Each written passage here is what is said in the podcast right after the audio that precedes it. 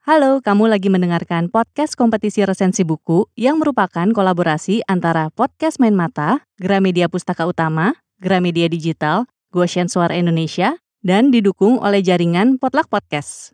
Kali ini kamu lagi dengerin resensi buku dari teman-teman yang berpartisipasi di kompetisi. Selamat mendengarkan!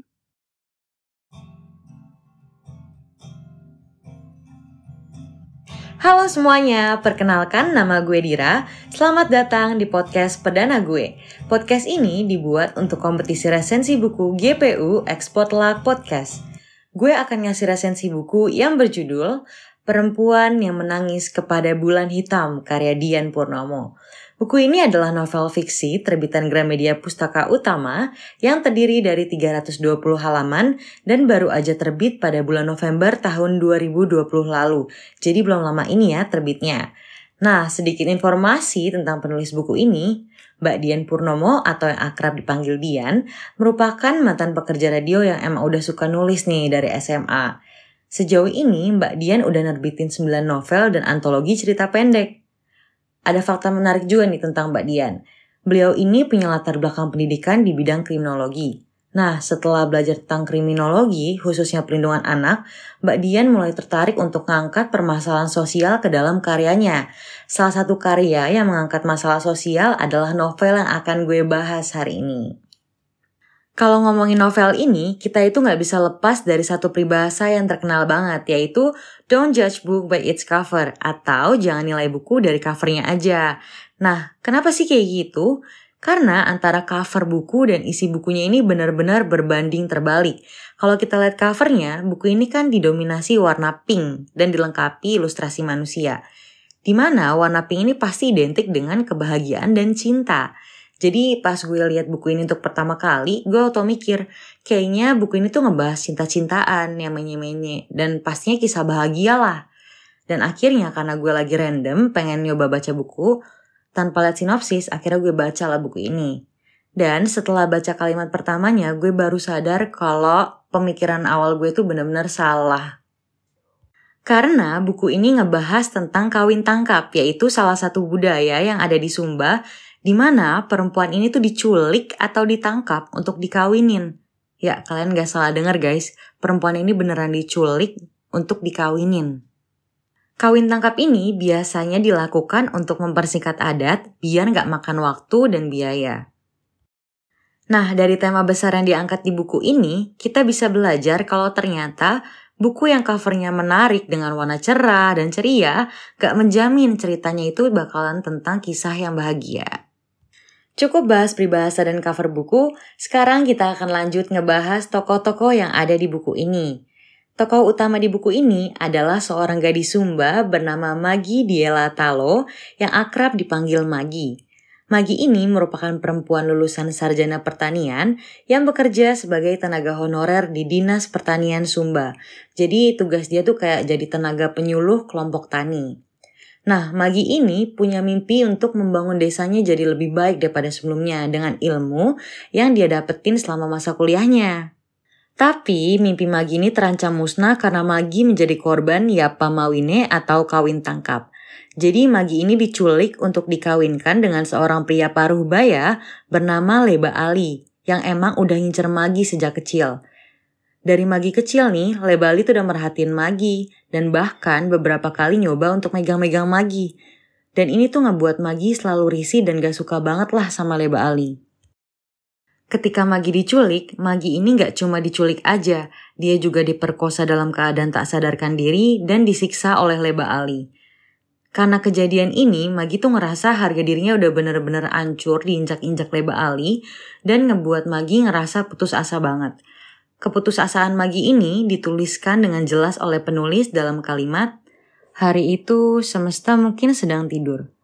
Begitu juga Tuhan. Karena doa yang Magi panjatkan, tak ada yang menjawab. Karena Magi udah ngerasa putus asa banget, akhirnya Magi nyoba buat bunuh diri dengan cara dia gigit pergelangan tangannya sendiri sampai robek dengan harapan nadinya itu bakal terkoyak dan akhirnya dia akan mati kehabisan darah. Tapi sayangnya, kematian tidak semudah itu untuk dicurangi. Setelah percobaan bunuh dirinya gagal, Magi ini tetap mikir, lebih baik dia mati aja lah, Kenapa bedanya dengan hidup jika harus menjadi istri Leba Ali? Nah, didasarkan pemikiran kayak gini, akhirnya Magi rela ngelakuin apa pun demi bisa lepas dari kawin tangkap ini. Sayangnya orang tua Magi, yaitu Ama Bobo, ayah Magi, dan Ina Bobo, ibu Magi, nggak bisa nolongin Magi. Kalau dari sisi Ina Bobo, Ina Bobo ini nggak punya kekuatan untuk nolongin Magi, meskipun ia paham keresahan yang dirasakan Magi. Hal ini dikarenakan kawin tangkap ini kan salah satu budaya yang ada di Sumba. Yang berarti ini tuh udah jadi hal normal di sana. Dan budaya patriarki yang di sana ini masih sangat kental. Dan ngebuat perempuan itu nggak punya kekuatan untuk ngelawan. Ya bisa dibilang perempuan itu nggak punya suara lah di sana. Kalau dari sisi Ama Bobo, Ama Bobo ini nggak bisa nolongin Magi karena dia sendirilah yang bikin perjanjian perkawinan dengan Leba Ali. Dan Ama Bobo ini juga udah nerima belis atau mahar dari Leba Ali. Kalau Ama Bobo nekat batalin perkawinan dan nerima Magi yang udah gak perawan untuk balik ke rumah, dia ini harus nanggung malu seumur hidup dan dicap buruk oleh masyarakat setempat. Karena adanya resiko yang besar kayak gitu, Ama Bobo akhirnya nolak permintaan Magi untuk batalin perkawinannya. Dari sini kita bisa lihat ya, kalau tekanan adat dan budaya ini ngebuat Ama Bobo gelap mata dan akhirnya menghiraukan keinginan anaknya. Tanpa adanya bantuan dan dukungan dari orang tuanya, Magi harus berjuang dengan mengandalkan dirinya sendiri dan dibantu oleh dua sahabatnya sejak kecil, yaitu Dangutoda dan Tara. Tapi, karena Tara ini seorang perempuan, dia ini nggak bisa bantu banyak. Akhirnya dia hanya bisa memberikan bantuan berupa kata-kata. Nah, dalam perjuangan Magi untuk lepas dari kawin tangkap ini, Magi harus berkorban banyak banget. Dan Magi juga dihadapkan dengan pilihan-pilihan yang sulit.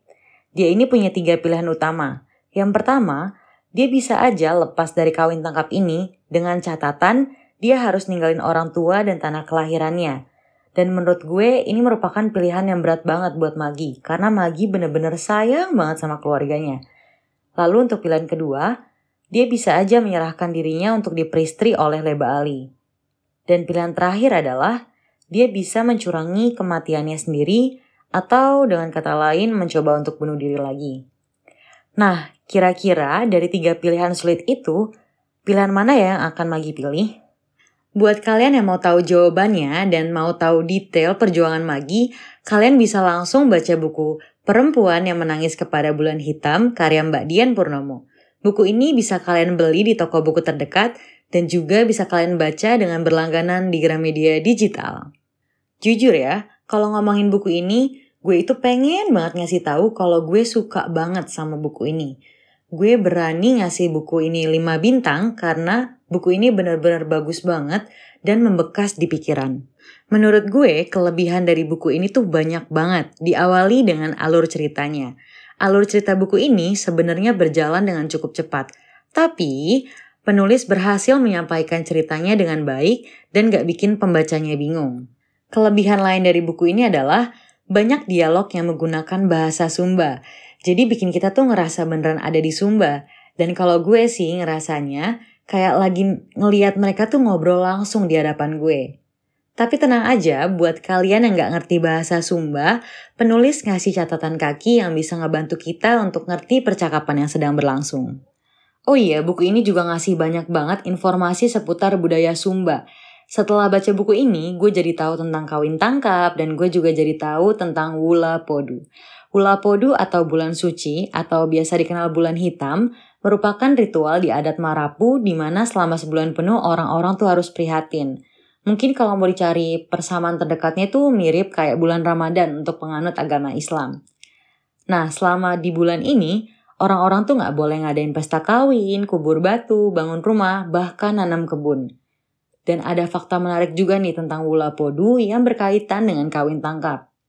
Biasanya kawin tangkap dilakukan pada saat Wula Podu, karena para pelakunya ini berharap kawin tangkap yang dia lakuin bisa dapat berkat dari leluhurnya. Jujur, pas gue tahu fakta ini gue bener-bener kaget dan gue gak habis pikir. Kok bisa gitu ya, orang yang mau melakukan perbuatan buruk malah berani minta berkat dan restu leluhurnya. Asli sih gue speechless banget pas tahu.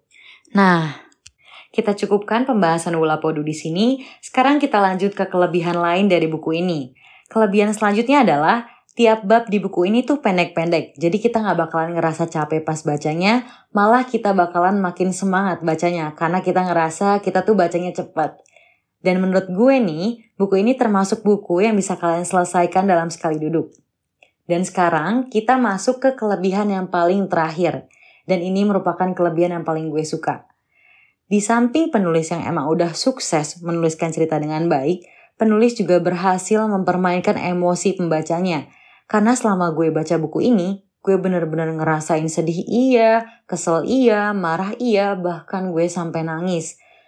Dan gue tuh udah gak tahu ya berapa kali gue ngucap kata gila dan gue speechless banget saking emosinya baca cerita di buku ini. Dan saran gue nih, karena ini lagi bulan Ramadan, kalau kalian mau baca, mending baca bukunya pas sudah buka puasa aja deh. Biar kalian tuh gak batal puasanya, karena buku ini bener-bener bisa mancing emosi. Oh iya, kalau ada kelebihan, pasti ada kekurangannya juga. Menurut gue, kekurangan buku ini tuh cuma satu. Di buku ini kan ceritanya mengandung unsur pemerkosaan, kekerasan, bahkan ada percobaan bunuh diri. Akan lebih baik kalau cover buku ini tuh dikasih trigger warning buat ngasih peringatan ke pembaca kalau cerita di buku ini mengandung isu yang sensitif. Pas awal buku ini terbit, belum ada tulisan trigger warning di covernya. Tapi gue sempat lihat update twitternya Mbak Dian, kalau ternyata cetakan ulang buku ini tuh udah ada trigger warning di bagian covernya. Cuma untuk cover yang ada di Gramedia Digital masih menggunakan cover yang lama, mungkin ke depannya bisa diganti sama cover yang baru. Secara keseluruhan, buku ini bagus banget dan gue sangat rekomendasiin ke kalian buat dibaca karena buku ini bisa ngebuka mata kita kalau ternyata masih banyak banget perempuan di Indonesia yang diperlakukan secara tidak adil.